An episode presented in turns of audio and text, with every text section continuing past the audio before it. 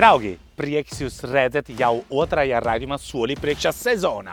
Par to, kā zaļš, kā taupīt laiku un enerģiju, kā dzīvot ilgspējīgi, dabai un maciņam draudzīgi runāsim arī šajā sezonā.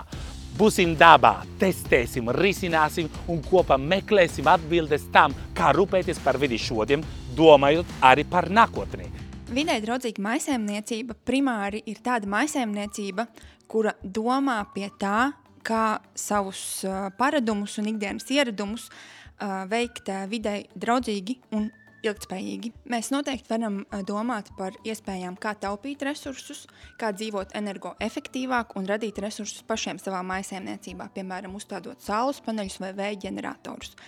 Otra lieta, ko mēs noteikti varam darīt, ir šķirot atkritumus, bet darīt to gudri un pareizi, kā arī apsvērt iespējas, kā mēs šos atkritumus varam neradīt vispār un neveicināt uh, pārtikas pārpalikumus un sadzīves atkritumu pārprodukciju savā maisaimniecībā. Došanās uz veikalu ar savu iepirkumu sarakstu, lai izvairītos no impulsīvajiem pirkumiem un pirkumiem, kas pēc tam tiek izmesti atkritumos, sev nevajadzīgās un liekās lietas savā maisaimniecībā uh, utilizēt korekti kā arī ziedot labdarībai vai nodot cilvēkiem, kuriem tās ir vairāk nepieciešams. Vēl ļoti svarīgi ir apzināties, kā mēs varam uh, neizmantot ķīmiskus līdzekļus, uh, aizstājot tos ar dažādām citām dabīgām alternatīvām, kuras ir nemazāk efektīvas maisaimniecības uzkopšanā. Piemēram, mūsu maisaimniecībā visiem ir atrodama gan soda, gan etiķis, gan citronskābe, no kuriem mēs varam pagatavot lieliskus tīrīšanas līdzekļus mūsu maisaimniecībā. Ar saviem mainiekiem primāri es iesaku runāt uh, ar saviem darbiem. Parādot piemēru, paskaidrojot, pastāstot, ieviešot infrastruktūru māksliniecībā, lai katram ir ērti un uh, iespējami realizēt uh, jaunos ieradumus. Tas, ko es vēlos ieteikt, uh, ka tieši bērni un jaunieši ir tie, kas jaunos ieradumus un jauno informāciju uzsūta ļoti ātri nereti tieši viņi kļūst par labākajiem skolotājiem gan ģimenes lokā, gan draugu lokā, gan arī skolā un izglītības iestādēs citās.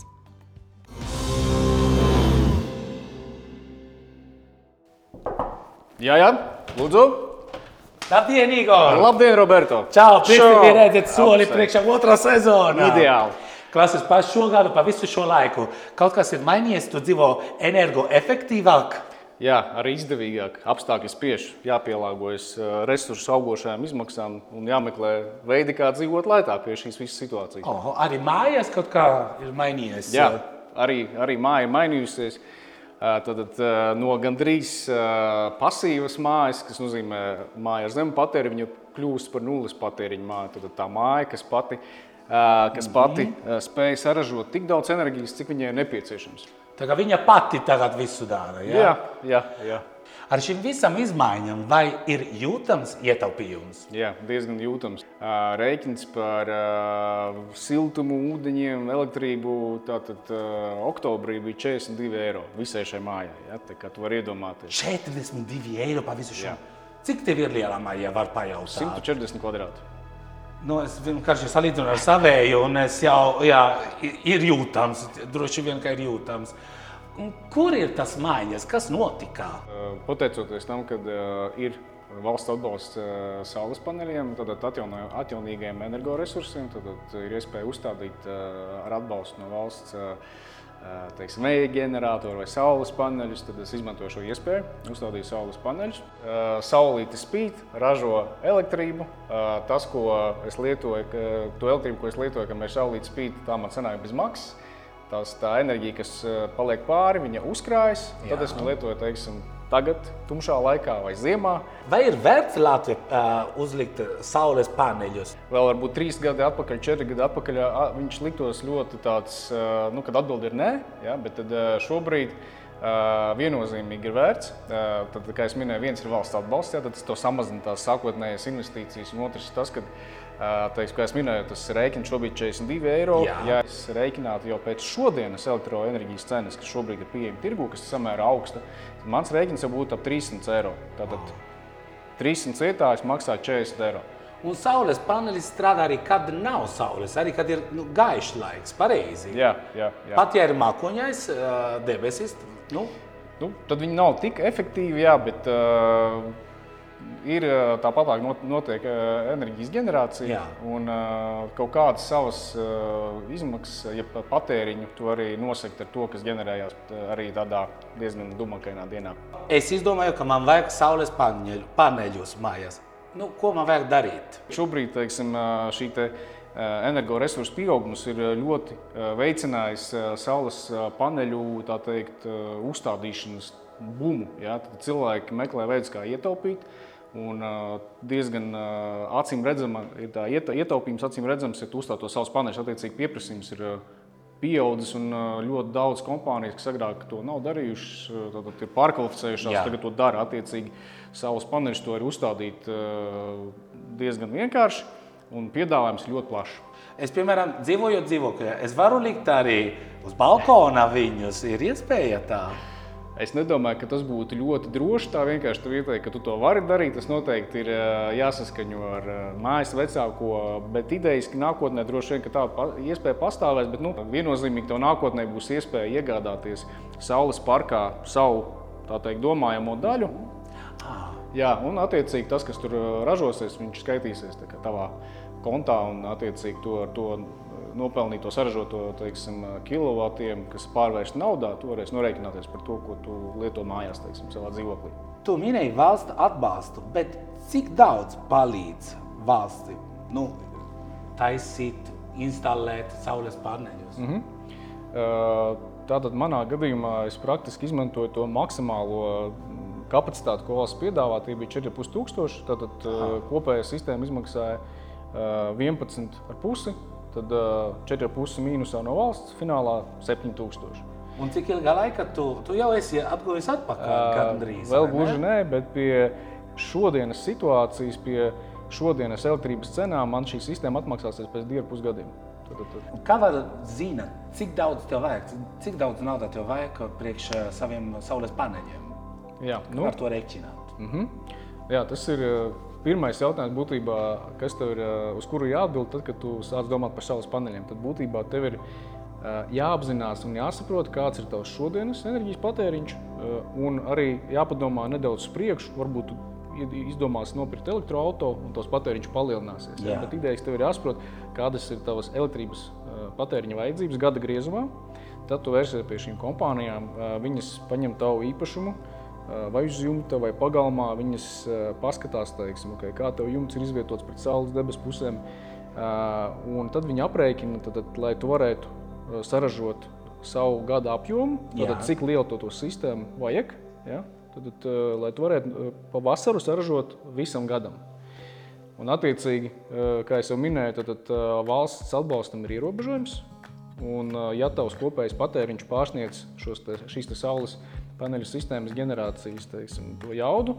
Runājot par uh, saules paneļu instalāciju. Kā tas notika? Uh, tas ļoti diezgan vienkāršs process. Uh, atbrauc instalācijas kompānija uz jumta, viņi uzliek profilus, uh, nostiprina pie jumta, un tad uz tiem profiliem viņi saliek tos saules paneļus. Viņi paši arī domā, šeit ir perfekta vieta. Viņi paši tev atrod, kur. Ja? Viss sākas ar projektu, jā, protams. Tad, kad tu saproti, kā tev sistēma vajag, viss sākas ar projektu. Tā kompānija, kas tev to uzstādīs, viņi tev uzprojektē, okay, cik tad vispār tev tas jumts liels, cik tad vispār teorētiski tos paneļus varētu uzlikt, cik tev viņus vajag. Ja? Un tad jā. izveidojās tā bilde, un tad jau vīri brauc un izdara to.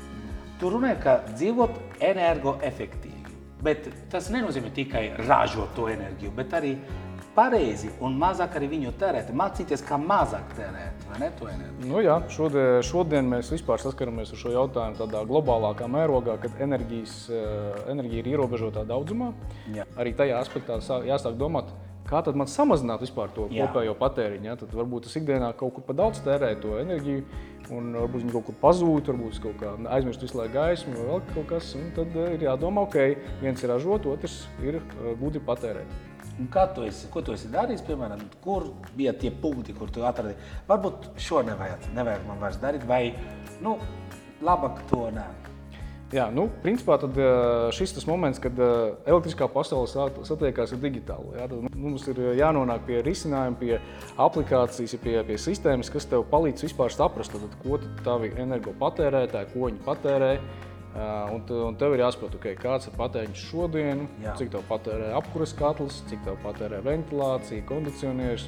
Tavs uzdevums ir būtībā sekot līdzi savām iekārtām, Jā. lai viņas ir veselīgā stāvoklī, lai viņas, uh, lai viņas uh, nav sabojājušās, jo, ja viņas ir sabojājušās, viņas sāk iespējams patērēt vairāk enerģijas. Ja? Tad, tad uh, tev ir jāmeklē risinājumi, kādā veidā tu vari monitorēt to savu uh, energopatērētāju veselības stāvokli un skatīties, kuros no tiem tu varbūt patērē par daudz, un kur tu teorētiski varētu samazināt to patēriņu. Piemēram, siltais ūdens, tu, uh, ap, apkure, bet kaut kādā grādā, grādā samazināt un tā tālāk. Lai tas viss neizklausītos varbūt, pārāk sarežģīti, kā tu praktiski to dari? Tev ir kāda ierīce, tev ir kāda aplikācija, kur tu seko līdzi. Jā, es piekrītu, ka tas varbūt var izklausīties mulsinoši un sarežģīti, bet tā kā lielāko daļu mūsu ikdienas vajadzības mēs risinām teikt ar telefonu. Nu, visiem ir telefons. Jā, jā, jā tad, tad ir aplikācija, tad, tad ir sistēma, kuras savienojas ar mākoni, bet finālā tev ir aplikācija, kurā tu ieej iekšā. Tad tu vari redzēt uh, savas energosistēmas uh, pilnu bildi, gan uh, to, kas ražojās, gan to, kas patērējās. Un es tev tagad varētu divos vārdos pastāstīt, tad, ko mēs te īstenībā varam redzēt. Jā. Šī mājā viss ir uz elektrības. Ja? Tad, tad Jā. viss, kas patērē elektrību, tad patērē šobrīd 2,3 kW. Ja? Un tad mēs redzam, ka uh, saulīte mums neko neražo šobrīd. Ja? Un, uh, Arī kur ir Jā, jāpānē. un, uh, mēs visu paņemam šobrīd no tīkla. Tad mēs šobrīd ņemam to, ko mēs vasarā esam saražojuši. Ja? Jā. Ja mēs skatāmies uz šodienas bildi, tad šodien, pat neskatoties to, ka ir bijusi diezgan lietaina un tumša diena, tomēr mēs esam kaut kādus dažus kilovatus esam, kilovatstundas esam saražojuši. Jā. Tieši gribēju pajautāt, vasaras dienas, cik uh, kilovāti parasti tev rāda? Ā, Lielākais, kas man ir bijis, ā, 80 kWh, un ā, ikdienā, nu tā tad vidējā dienā ir ap 60-65 kW. Lai mēs varam ziemas un ā, mēnešos un un tumšajā laikā uzkrāto enerģiju paņemt Tev atpakaļ. mazāk ķēgumā hess tev ir te iekšā telefonā. Wow. Jau mūsdienās tas ir diezgan daudziem. Jā. Vasarā ir savādāk bilde. Ja? Tad, ja mēs skatāmies, Kur ir? Jā. jā, tad, tad ā, aprīlī tika uzstādīta ā, saules paneļa sistēma, un tas ā, spilgti dzeltenais tas ir tas, kas patiesībā ir uz, tas, kas aizgāja uzkrājumā. Ja? Tad Jā. ir proporcionāli lielākā daļa. Ir tādi ieteikumi, ko tu gribētu un varētu iedot uh, skatītājiem. Piemēram, ir tāda labāk uh, ladēt mašīnu, kam ir saule.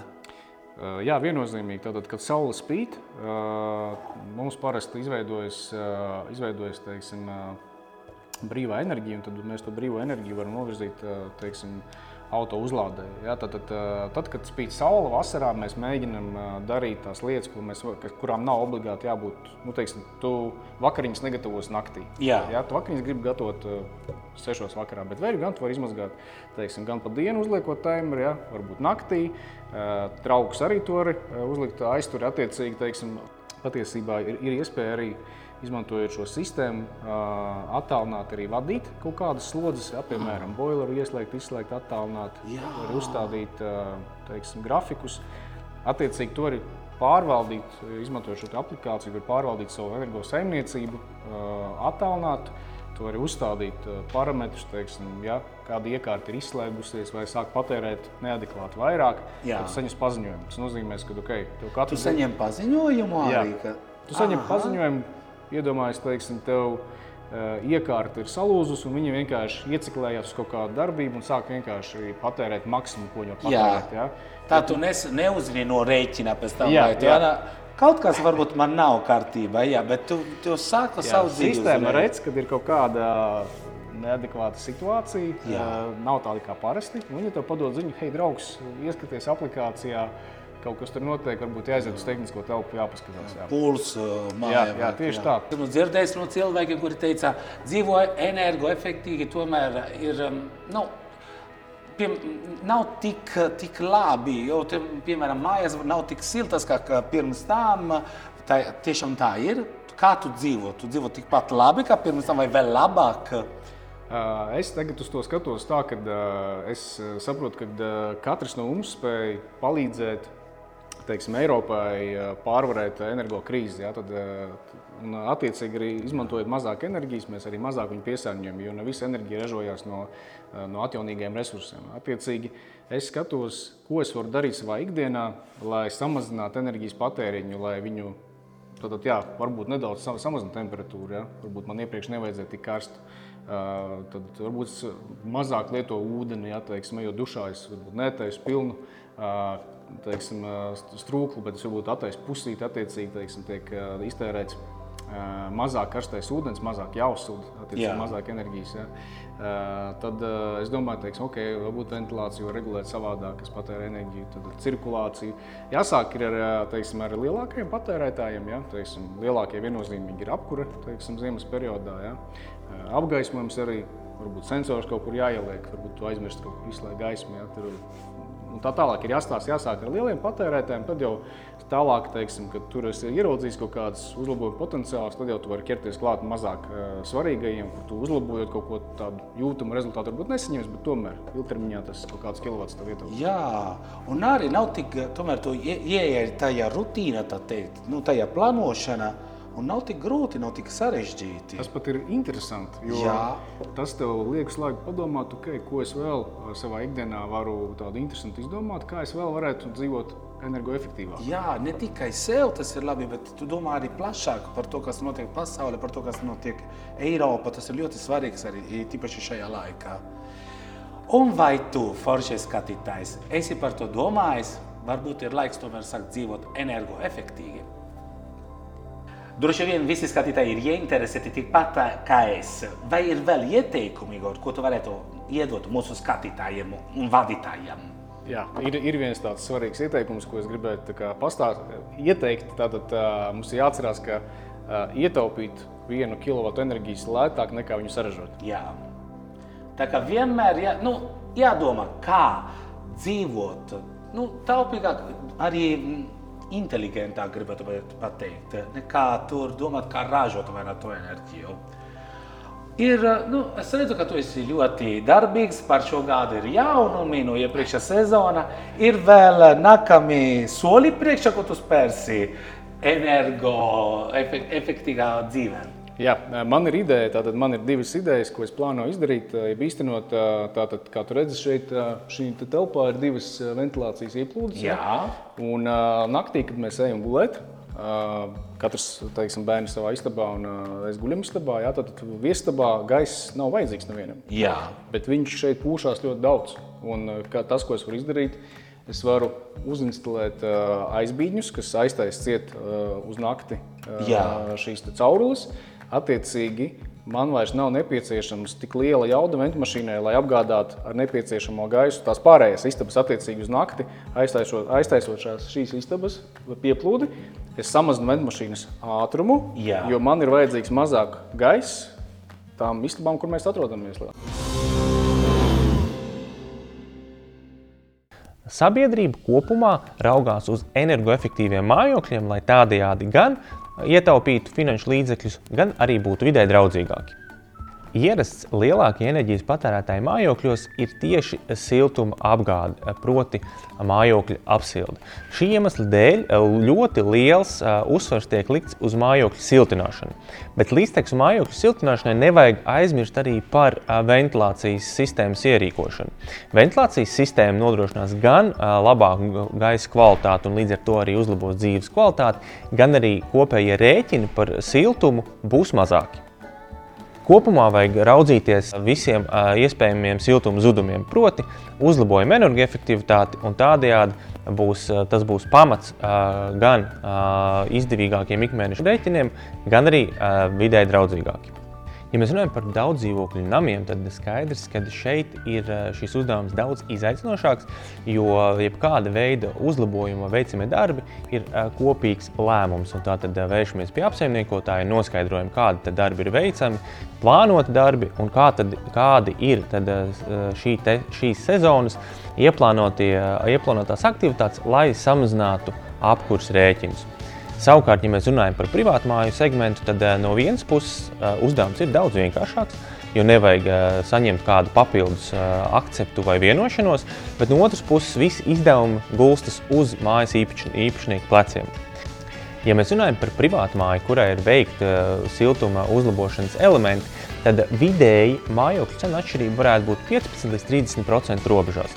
Savukārt, ja mājoklim ir veikti lielāki uh, siltināšanas darbi, proti tādi kā jumta nomaiņa, logu nomaiņa, pamatu siltināšana, energoefektivitātes uzlabojumu, citi risinājumi, tad šādu mājokļu vērtība jau var būtiski palielināties un pat sasniegt 40 un virs procentus salīdzinājumā ar mājokli iepriekš. Un, protams, es šodien atrodos mežā, kas ir Latvijas zaļais zelts. Un es satikšos ar ļoti foršiem cilvēkiem un uzzināsim, cik ir svarīgs mūsu meži, ko var darīt, lai viņi ir tik skaisti un kā viņi var ko sakopt. Tūlīt! Labdien! Labdien, Roberto! Čau! Čau! Kristaps, jā, Līga! Kāpēc mežs ir tik svarīgs?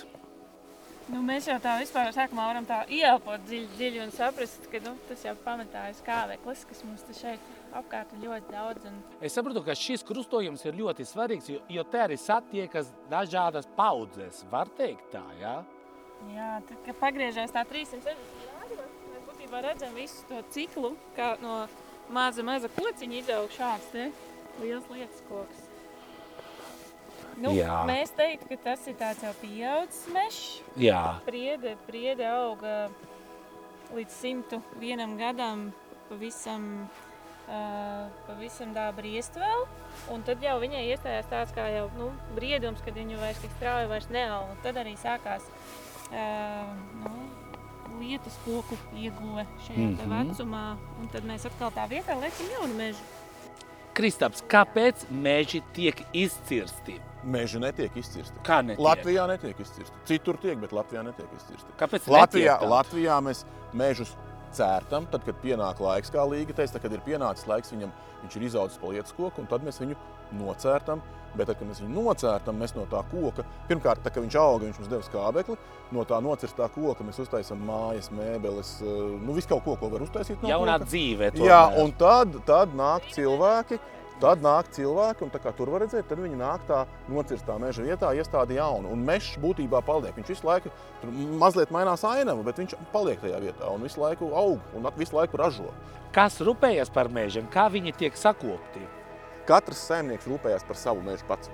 Bet ir valsts ar saviem kaut kādiem noteikumiem, Jā. likumiem, kas saka, ka jums ir jāievēro sekojošās lietas, lai tas mežs, mēs zinām ar garantiju, ka viņš turpinātu augt un mums nepaliktu mazāk. Vai um, tie standarti mainās katru gadu? Piemēram, kopš piemēram, Latvija ir Eiropas Savienībā. Kaut kas ir mainījies saistībā ar mežiem. Nu, šobrīd ļoti, es domāju, ka Latvijā aktuāls ir Eiropas zaļais kurs. Tad kļūstam arvien zaļāki, arvien vairāk ā, domājam par dabas aizsardzību. Jā. Latvija tādā ziņā jau izcila, izcils paraugs tam, cik daudz mūsu mežu tiek aizsargāti. Un, katrā arī šajā cirsmā jūs atradīsiet ļoti daudz dabas aizsardzības elementu, kas tiek saglabāti, piemēram, veci koki, dobmaini, liela zaroti, kur putniem, lielajiem putniem veidot līgzdes. Šīs te kriteles, sausoņi arī, ko cilvēki dažreiz nesaprot, kāpēc mežs nu, atstāts tā kā bardakā, bet īstenībā tas ir dabas. dabas Kārtībā, vai ne? Viņa? Jā, jo šīs te kriteles kalpo atkal kā mājvieta kukaiņiem dažādiem un tādām sugām, kas citos tādos nu, jaunos mežos nevarētu dzīvot. Līdz ar to nu, tad, šīs, šīs dabas aizsardzības prasības ir vien vairāk ienāk arī meža apsaimniekos. Un diez vai jūs gribētu tāpat kā Rīgā ieiet parkā, tāpat arī šeit kaut kur tomē ieiet parkā. vai ne? Jā. Jo tāds mežs, kas būtu izslaucīts, tas vairs nebūtu mežs, tas ir parks. Mhm. Jā, Mēs atrodamies šodien Tomas mežā. Ja? Te ir tā, ka kas, te, kāpēc cilvēkiem piemēram, būtu jābrauc uz šo mežu? Kas būtu skaisti šeit redzēt? Šeit ir īstenībā tāds uh, viens no Latvijas uh, supermežiem, jo šeit brauc meža ekspedīcijās. Mums vairāk tūkstoši skolēnu katru Ekspedīt, gadu. jā. Jā, sešklasnieki iet kopā ar skolotājiem, mācās mežā apzinības. Šeit ir izveidotas uh, dažādas takas, kas nu, arī pieejams arī jebkuram cilvēkam. jā. Uh, piemēram, olimpiskais pārgājiens kopā ar Latvijas olimpiešiem. Šeit var braukt, sportot, jo ir digitālai izziņas punkti. Jā. mežā. Ko tas nozīmē pie digitalizācijas ziņas punkta? Caur Tas telefonu? nozīmē, jā, ka LVM geo aplikācija par velti bez maksas. Viss, kas saistās ar meža kartēm, taciņām, arī ar turismu, iespējams šo te pašu olimpisko pārgājienu. tur atrast. Tas viss digitālā veidā. Šajā aplikācijā arī var redzēt, kur ir tieši valsts mežs. Jā, Ja, piemēram, tagad drīz tuvojas Ziemassvētki, ir vēlme doties pēc egl- eglītes uz valsts mežu, jā. tad arī valsts mežā ir iespēja vienu eglīti katram iedzīvotājam pie grāju malām, pie spigām. Zem elektrovadiem. Jā, zem elektrovadiem. Aha. Nozāģēt. Kāpēc jauniešiem ir tik svarīgs, ka ir skolotāji, ka ir cilvēki, kuri iepazīstas viņus ar mežiem? Nu, vislabāk jau mēs zinām, ka mēs mācāmies no savas pieredzes. Te viņi tiešām darbojās. Te viņiem nav, nav vairs teorija, bet te viņiem ir praksa. Viņi izmēra koku, uh, augstumu, vecumu, uh, tiltu taisa no koka. Uh, pieņem jaunaudzi, cik daudz par koku saskaitīt ar tūkstošiem. Viņi iemācās tās metodas, kā arī strādā ikdienā mežsaimnieki. ka Latvijā mežu ir vairāk nekā 50% no visas zemes. un Tāpēc tiem, kas dzīvo Latvijā, būtu jāzina, kas ir mežs, kas mežā notiek. Un tas, ka kāds nocērt kādu koku, nenozīmē, ka viņš iznīcina mežu. Protams. Jā, jā, jo tas jau nav tā, ka tur tā vietā tiktu uzbūvēts bū, nu, kaut kāds nezinu, jauncēlta vai būvlaukums. Tā paliek meža zeme, jo galvenais resurs ir zeme. To mēs arvien vairāk apzināmies. un Mums jāmēlcās gudrs saimniekot uz tik daudz zemes, cik mums ir. Kādas ir lielākās problēmas, kas ir saistītas ar mežu? Principā lielākā daļa mežu ir pieejama cilvēkiem. Un līdz Jā. Ar to, protams, ir labi cilvēki un ir cilvēki, kuri nepadomā, ko viņi dara. Un, piemēram, vai nu pīpē cigaretes, vai arī kurina ugunskurus, un rezultātā mēs zinām, ka notiek meža ugunsgrēks. Nu, tāpēc mēs ļoti daudz strādājam pie tādām nu, atpūtas vietām, kā mēs redzējām iepriekš. Tur, kur ir labi iekārtot Jā. vieta, kur jau ir nu, nodalīts šis te, jā, nu, sūna no, no, no smilts. Un, un šajā vietā arī drīkst dedzināt tikai. Pārējās vietās mēs, mēs tā kā aicinām to nedarīt. Bet ko vēl jūs varētu nu, ieteikt cilvēkiem, kuri tagad klausās un gribētu izbaudīt mežu? Nu, vienkārši doties dabā, es domāju, tas ir primārais. Tas ir primārais doties dabā, jo ir, tad, kad tu esi mežā, tu par mežu domā savādāk nekā tad, kad tu skaties mežu teiksim, televizorā, Jā. Jā. datorā vai telefonā kaut kur. Ja? Jo mežā tu uzreiz tu jūti gan gaisu, gan to varenumu, gan to arī varbūt, varbūt tu pamani to, kāpēc tur ir mazāks koks, kāpēc tur ir lielāks koks. Ja? Un starp citu arī meža ir ļoti romantiskā vietā. Oh, jā. Nu, tādi randiņi te var. Nu, un vienmēr atceries, kad tu dodies uz mežu. Nemet atkritumus, ievēro uguns drošību, uzmanies no ērcēm. Tā, Roberto, kur tu meklētu sausu malku Latvijas mežos, kā tev liekas? Kur es meklēju, nu, savu malku, es meklēju, nu, es tā kā sapratu, ir koks un ir tie zāriņi, kuri jau miruši. To var, to, tos var paņemt, vai ne? Jā, ir ceļš eglēm. Mēs tikko iebridām tur egļu audzēju. Viņām Nu. apakšējie zariņi ir tādi sausi, jau atmiruši. Viņi nokritīs nost arī pēc kāda laika. Tas ir vislabākais iekurs, tā kā mums tagad ļoti veikli izdevās iekurināt. Starp citu, mēs runājam līdzi, ka nu, meža, meža ir arī ļoti romantiskā vieta, un te cilvēki pat precas. Jā, precās un uh, mēs. Piemēram, te, Latvijas valsts meža dabas parkā tervitē laulību ceremonijas uh, piedāvājumu. Ir daudz ko darīt mežā. Nekā tur sēdēt mājās, neko nevar čikstēt, ka viss ir slikti. Brauc uz mežu, mēri kokus, izbaudi nu, dabas ciklu. Uzzini ļoti daudz, un arī var, var pievienoties ekspedīcijām. Jā, nu tas ir uh, šis te olimpiskais pārgājiens, kur arī var iet šos te kokus mērīt. Tur tie uzdevumi arī ir aprakstīti šeit, tur tomē. Un šī ir jaunākā paudze. Jā, tā ir jaunākā paudze. Kā tu vari redzēt, te ir noticis izcirtums, te ir nocirsts mežs Jā, un uh, ir atstāti daži koki. Tie garākie tie ir ekoloģiskie koki, kas ir atstāti, lai viņi tur izsējās, lai putni var nosēsties. Un te, kā jau mēs minējām, tā kā mežu nocērt pēc kaut kāda brītiņa, neilga, tiek iestādīts jauns vietā. Tad šeit ir vairāk tūkstoši priežu kva- kvalitatīvu selekcionētu sādus hektāru, kas vēl tiks kopti, retināti, izaugs tiešām paši spēcīgākie.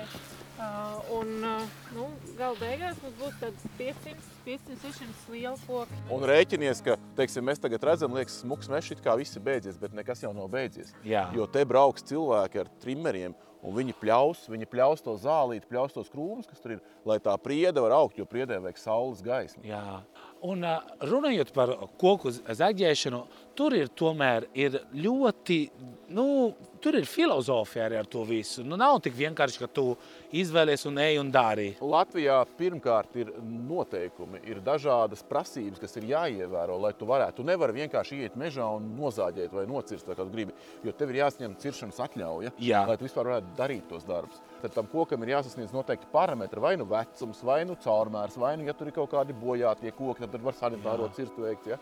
Tas, tas nav tā, ka tu gribu daru, mm -hmm. un ir jārēķinās, ka tas ir viss tiek darīts tāpēc, lai tas mežs, kas mums ir, lai viņš nepaliktu mazāks. Un, e, ir svarīgi apzināties to, ka, ja tu redzi mežu kā kaut kādu resursu ieguvi, kā kaut kādu savu naudas krātu potenciālu, ja, mežā, kurā tu neko nedari, tu iegūsi mazāk. Jā. Mežā, kuru tu kopsi, tu iegūsi vairāk. Jā.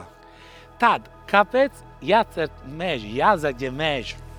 Tāpēc, ka mežs tas ir resurss, tas ir iespēja mums dzīvot labi. Tā ir iespēja mums dzīvot koku mājās, kas Jā. visiem cilvēkiem patīk. Tā ir iespēja mums dzīvot ar koku mēbelēm. Tā, mm. -hmm. Turklāt, tā, kad mēs izmantojam šo resursu, tas nav kā plasmasa, kaut kas tāds. Nu, tāds ja? Jā. Viņš ir dzīves materiāls, kuram tu pieskaries un tu jūti to siltumu, tu jūti to patīkamo, kas nāk no tā koka viņš ir atjaunojams, jo nu, plasmas mēs ražojam no naftas, no neatjaunojamiem resursiem, kas beidzas, kas piesārņo dabu. Bet, Jā. koks, jūs redzat, tagad apkārt viņš, viņš ir tāda zaļa, zaļa rūpnīca, kuras uh, tūmā mēs paši kā jau jūtam, mīlam atpūsties, staigāt, un viņš nepiesārņo dabu un ir atjaunojams un ļoti cilvēcīgs materiāls. Un būtībā no koka var uzražot visu to pašu, ko no naftas. Mm -hmm. Vai Latvijas koks ir kvalitatīvs? Latvijas koks ir ļoti kvalitīvs. Mēs patiesībā atrodamies tādā vidē, kur teiksim, priedei ir nu, viena no labākajiem augšanas apstākļiem. Vai jaunieši interesējas par šo nu, darba jomu? Protams, ka mums pietrūkst, protams, ir jaunieši, kas interesējas. Ir tā, ka, ka nav līdz galam uh, absolūti pietiekams uh, daudzums ar tiem cilvēkiem, bet pozitīvā ziņa ir tāda, ka meža nozarē, tādā tiešā meža nozarē, salīdzinoši algas ir uh, labas, ja, Jā. teiksim, salīdzinot ar citām kaut kādām nozarēm, un izaugsmas iespējas arī ir labas. Un, un ļoti daudz ienāk jaunās tehnoloģijas, tad arī tiem, kuriem interesē darbs ar roboti, robotiem, ar droniem. Ļoti daudz ir iespēja arī tiešām jā, ar IT tehnoloģijām strādāt. Un uh, drošā, drošā sakārtotā vidē ir tā, svarīgākais, kas ir jāatcerās, ka mūsu meža nozare ir orientēta tā, lai tie meži būtu bezgalīgi, ja nemainās kaut kā būtiski klimats Jā. pasaulē. Ja? Tā kā mēs droši varam pateikt, gan jauniešiem, gan cilvēkiem, kuri skatās, ka mežā tu vari atrast mieru, tu vari elpot dziļi, mežā tu vari atrast darbu. arī Un kas ir svarīgi, mēs dzīvojam tajā valstī, kur mums ir tik daudz to mežu. Jā. Puse no teritorijas ir meži. Un būtu muļķīgi, ja jūs dzīvotu divi stāv dzīvoklī un vienā istabā nekad neiet iekšā. ne? Jā, Tieši jā. tāpēc mums ir jāizmanto mežs. Mēs no viņa paņemam un mēs tam mežam atdodam atpakaļ. Tā kā mūsu planētas attīstībā ir jaunu zinātnieku rokas, tad mums ir jaunums šajā sezonā. Kopā ar Latvijas Biozinātņu un Tehnoloģiju universitāti izpētīsim izglītības un karjeras iespējas. Šī ir zinātnes universitāte, kuras darbība ir saistīta ar dabas resursu inovatīvu un ilgspējīgu izmantošanu, kas klimata pārmaiņu kontekstā kļuvusi par universitātes identitātes kodolu. Un neparvelti pirmo raidījumu esam veltījuši šīs universitātes senākajai fakultātei, Meža fakultātei. Labdien! Labdien, Sveiks, Roberto! Aris. Aris, es atbraucu šeit ar tevi parunāties par ļoti svarīgu tēmu. Daudz cilvēku baidās par to, ka meži tiek izcirsti ļoti daudz. Vai tiešām tā ir? Jā, tādas bažas varētu, protams, cilvēkiem rasties, tāpēc ka katrs jau, katram jau ir kaut kāds mīļotais sēņu mežiņš vai kaut kāda vieta, kur viņš aiziet un pēkšņi, Un tur, pēkšņi tur celmi. Uh, bet, uh, ja mēs paskatāmies pa valstu kopumā, un to ir iespējams izdarīt, uh, Meža zinātnes institūts Silava realizē meža statistiskā inventarizāciju, Jā. tad, tad vērtē stāvokli katru gadu brauc uz paraugu laukumiem visā Latvijas teritorijā, tad mēs redzam, ka patiesībā tas kopējais meža izstrādes apjoms ir kaut kur drusku zem pusotra procenta no eh, tātad, meža klāja. Un ko tas nozīmē, jā? tas nozīmē, ka principā reizes, apmēram reizi 70 gados tāda vienlaidus atjaunošanas cirta atgriežas konkrētā vietā. Reiz 80 gados, kā kurā vietā, protams. Um, un tas nozīmē, ka mežā, meža platības ar ko, lieliem kokiem klātas platības nepaliek mazāk, Jā. un arī kopējā meža platība Latvijā palielinās. Tā kā mēs varam nomierināt mūsu skatītājus. Jā, principā, principā ar šo jautājumu uh, nu, tiek strādāts, tam tiek sekots līdzi. Uh, Tad, tad katru gadu daudzi cilvēki brauc uz mežu un vērtē, Jā. lai būtu droši, ka šī te saimniekošana notiek ilgspējīgi. Kādas metodes tiek izmantotas, lai atjaunotu mežu? Ja meža atjaunošana, tur, kur mēs par to strādājam, mērķiecīgi lielākoties notiek stādot. Eh, Protams, ka var arī daļā teritorijā atstāt pašsējā, bet galvenais, Jā. Lai īpašniekam ir skaidrs, ko viņš vēlās kā gala rezultātu. Un eh, šobrīd ar eh, meža atjaunošanā tiek strādāts pie jaunu tādu veidu, vai Jā. Izstrādes, vai uzlabošanas, jo tas pats svarīgākais mežam ir augšanas sākums. Nu, tieši tāpat kā cilvēkam, Jā. jūs jau zinat, kad eh, tas Siltās pēdās, Jā, un, ta, un, tas, un tas bērnu dārza vecums, tas lielā mērā Jā. nosaka, nu, kāda mēs beig, beigās izaugsim. Tieši tas pats attiecās uz mežu, un tāpēc tas svarīgākais ir panākt, Jā. Lai tie meži stādi aug labi jau no paša pirmā, ga, pirmā gada. Kā tiek izvēlēti stādī? Proti, kāda viņam ir ģenētika. Mm. -hmm. Un, eh, lai to saprastu, cilvēki pa visu Latvijas teritoriju ir izvēlējušies labākos kokus, tā saucamos pluskokus. Tātad braukājuši, meklējuši, un no tiem tālāk tiek vākts sēklu materiāls caur sēklu plantācijām, un no tā materiāla tiek audzēti tie stádi. Kādi un kuri ir lielākie izaicinājumi, ar kuriem var sastapties meža nozare gan Latvijā, gan pasaulē? Jā.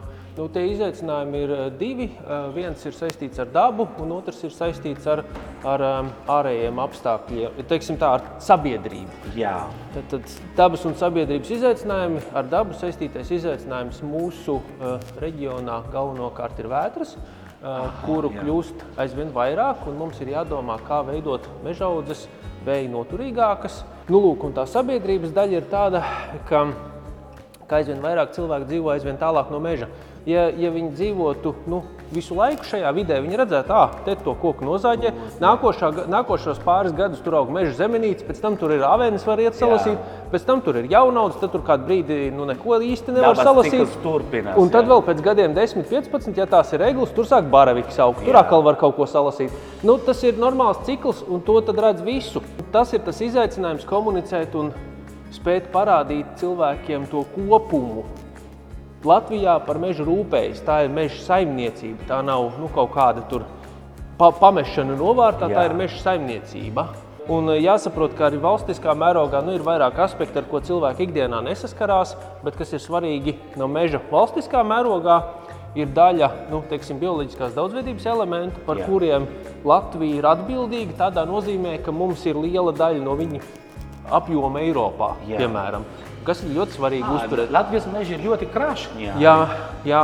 un uh, tieši tāpat uh, uh, mums ir tas uh, nozīmīgi rūpēties piemēram par to pašu klimatu pārmaiņu mazināšanu, dot to, dot to savu devumu. Un arī tur uh, mēs te iepriekš runājām par, par atjaunošanu un ātri augošu mežu. Arī tur tas ir tas um, pamatfaktors. Kā mēs varam veicināt oglekļa uzkrājumu mežā? Mm -hmm. Mums vajag mēģināt darīt tā, lai kokiem ir labi, lai viņi ir veselīgi un lai viņi labi aug. Jā, lai viņi elpo un lai mēs arī labāk elpojam. Jā, pre, precī, precīzi tā. Mums ir ļoti svarīgi strādāt pie tā, Jā. un tas nenotiks pats par sevi. Tāpēc tā mežsaimniecība ir svarīga nu, tādā valsts mērogā. Tā kā nedomāsim, ka tā, tās meži ir ļoti tālu. Nē, meži mums ir ļoti tuvu un par viņiem mm -hmm. jārūpējas. Protams, Labdien, Olga! Labdien, Roberto! Prieks ar jums iepazīties. Jā, jā. Un es saprotu, ka Ma- mēs manā- atrodamies jūsu paradīzē. Jā, prieks iepazīties ar jums arī savā paradīzē, kur es eh, tiekos ar studentiem, kur es cenšos studentus iepazīstināt ar mūsu varbūt netik vēlamājiem eh, kukainīšiem. Jā, tie. Uh, un arī kokaugu slimībām. Mm. -hmm. bet, Jo tie ciemiņi reizēm ir nu, negrad, nu, nevajadzīgi, ne, nevēlami vai ne kokos. Pareizi. jā, tie ciemiņi nav, bet es domāju, arī tā ciemiņu nākšana kokos daudz, bieži vien saistīta ar mūsu pašiem cilvēkiem. Mm -hmm. Neievērot kaut kādas uh, saistības, kas būtu jāpilda, koku izvešana laicīga, ciršanas atkritumu Ah, jā? savākšana kaudzēs, ne tikai kaudzēs, bet kaudzēm jābūt apsektām, lai netiek gaisma klāt, lai nevairojās tajās kaudzēs un pēc tam nelido kā piemēram priežu galotņu sežzobu izgrauzes, Jā. no kaudzēm pāriet uz koku galotnēm. Olga, Ziemassvētki nāk. Nu, protams, Ziemassvētki ne tikai asociējami ar ā, dāvanām, ar Zie- Ziemassvētku vecīti, bet arī ar ēglēm. Un es saprotu, ka arī ēgles ir ļoti, varētu būt trauslas būtnes, pareizi. Tieši tā, no skūpstiem, kas mums, mums praktiski ir divi skūpstūri, tā ir parastā prieda un parastā egle. Un egle ir tā, kas ļoti trausla. Gan pret kukaiņiem ir nograuztas liela daļa mežaudzes, sevišķi vidzemē, atskujot koki. Jā. Un tas zemniekam ir ļoti liels zaudējums. Jā, ka mēs varam zaudēt to egli sakarā ar to silto klimatu. Tad tas ir, ir klimata, jā. jā, tad ir noteikti te jā, jānāk palīdzīgā selekcijai.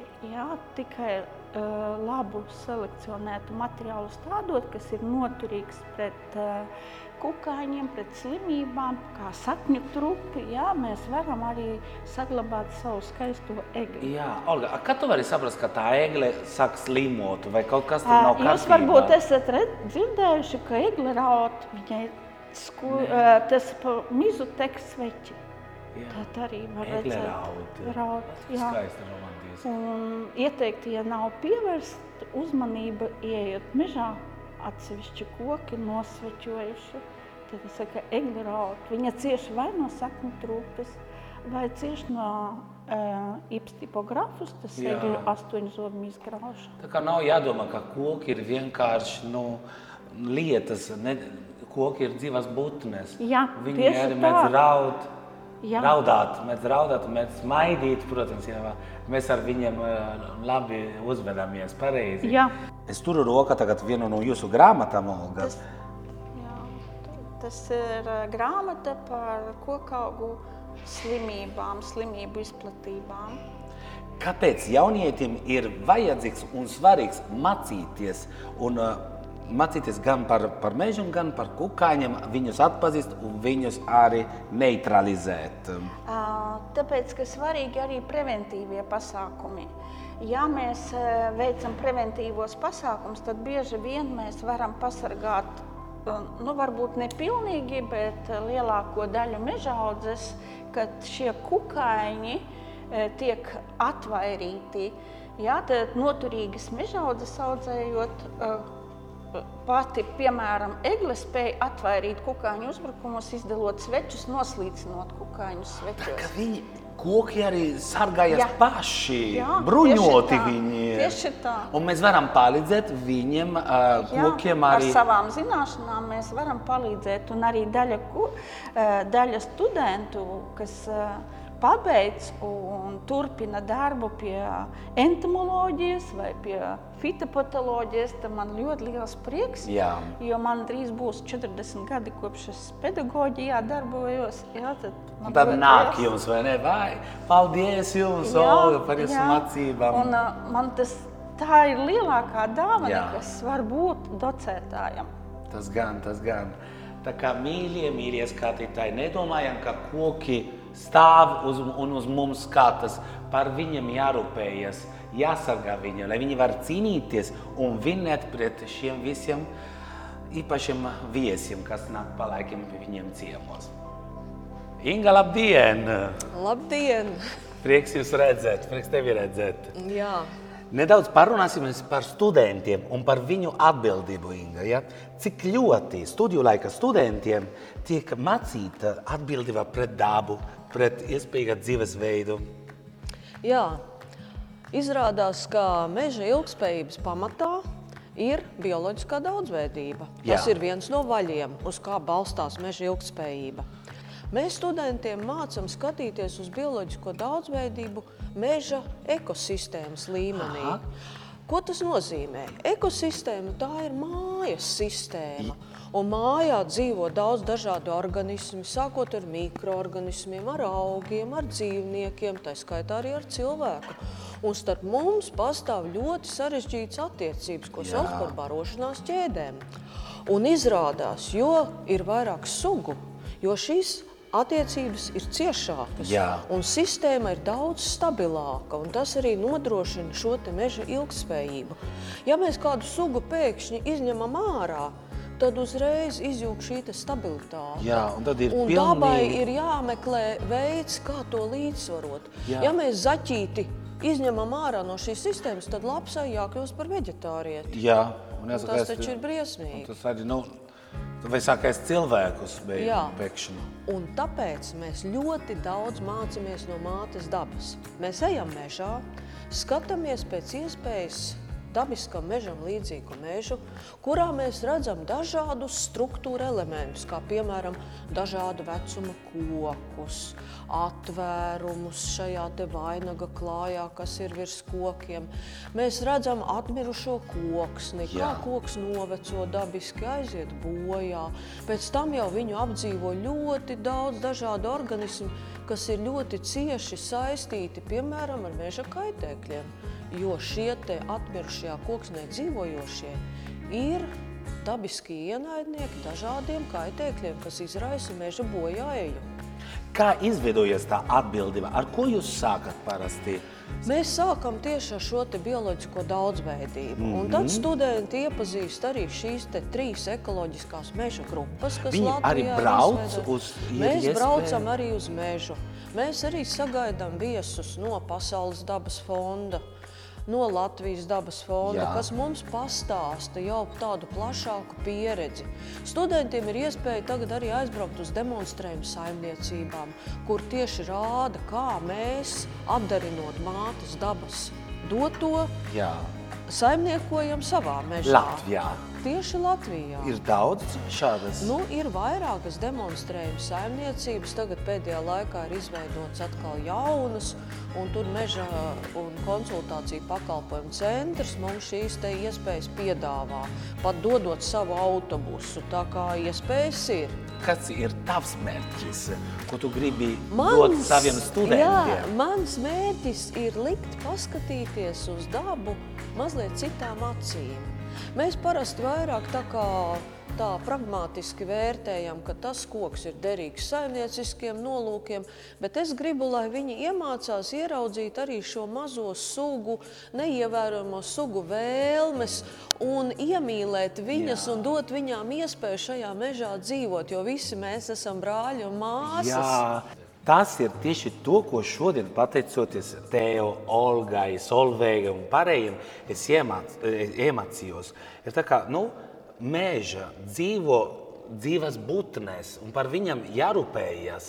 Tieši tā. Prieks arī ir, kad likumdošanā jau ir tādas izmaiņas, kas ļauj mums atstāt atmirušo koku mežā, kas nosaka mums ekoloģisko koku daudzumu, kas mums jāatstāj, lai koki varētu izdzīvot savu bioloģisko mūžu, nevis aiziet bojā, teiksim, jaunībā. Jā, jo Latvijas meža ir mierā osta. Ir vieta, kur var skaisti seņot, Jā. atpūsties, izbaud, izbaudīt dabu. Mums ir arī tāds studiju kurs pilsētas meža apsaimniekošana, jo cilvēki izrādās visbiežāk eh, tieši atpūšās piepilsētu mežos. Un šajā kursā studentiem tiek stāstīts par šīm sociālajām vajadzībām, Jā. kas arī ir viens no vaļiem, uz kā balstās meža ilgtspēja. Ka cilvēkam ir sociālās vajadzības, viņš grib uh, nodarboties ar rekreāciju. Tā var būt gan pasīva, gan aktīva. Tā var būt sēņošana, ogošana, staigāšana, skriešana, orientēšanās sports. Viss neiedomājamākais un iedomājamākais, ko var izdomāt par cilvēku. Nu, lūk, kā pareizi to darīt, kā mums pareizi sabalansēt šo ekoloģiju ar sociālajām interesēm, tā lai abiem ir labi. Un, lai dzīvo tik skaisti, harmoniski, tad jātomēr atrod, jāatrod tas līdzsvars starp, Jā. starp cilvēkiem, starp mums un dabu.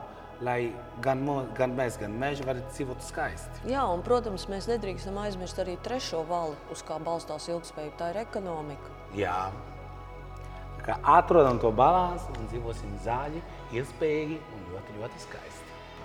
Oh! Nē, nu, katra istaba viens brīnums šeit. Kur mēs atrodamies? Medniecības laboratorija. K- Ko te studenti dara?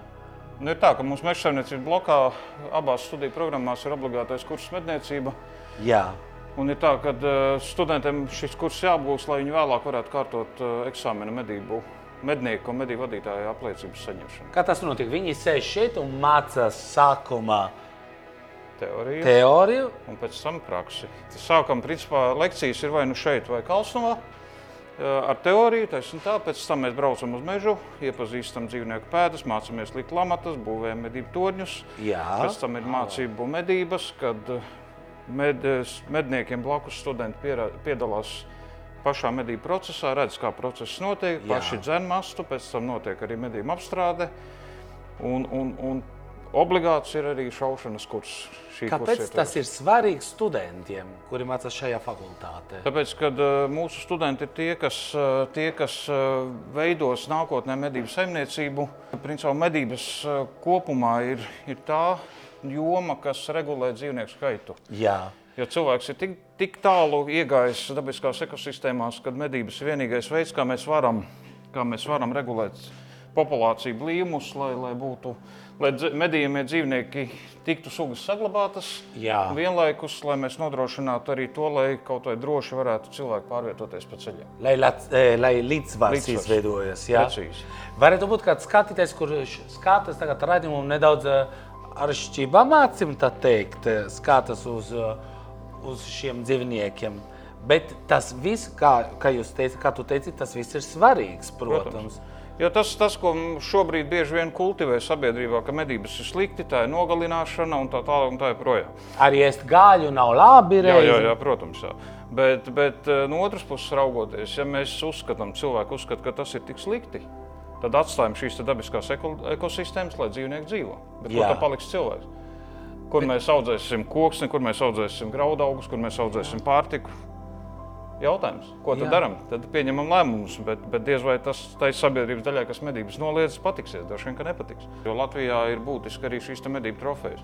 Un tam mēs redzam, teiksim, ir, ir kolekcijas, raugu kolekcijas. Ja, mēs mācāmies pazīt, kuri dzīvnieki ir jāizņem no populācijas. Jā. Un preci- pretēji, teiksim, te au- augšējā rinda tādi, kādi būtu jāsaudzē, lai mēs tās augstsvērtīgās trofejas iegūtu. Jā. Es kādreiz vadīju kulinārijas raidījumu, un man vienmēr pateica, un es arī piekrītu, ka meža gaļa ir visgaršīgākā un ir vistīrākā. Mežs mums nodrošina ar visu, Jā. sākot ar pajumti, beidzot ar pārtiku.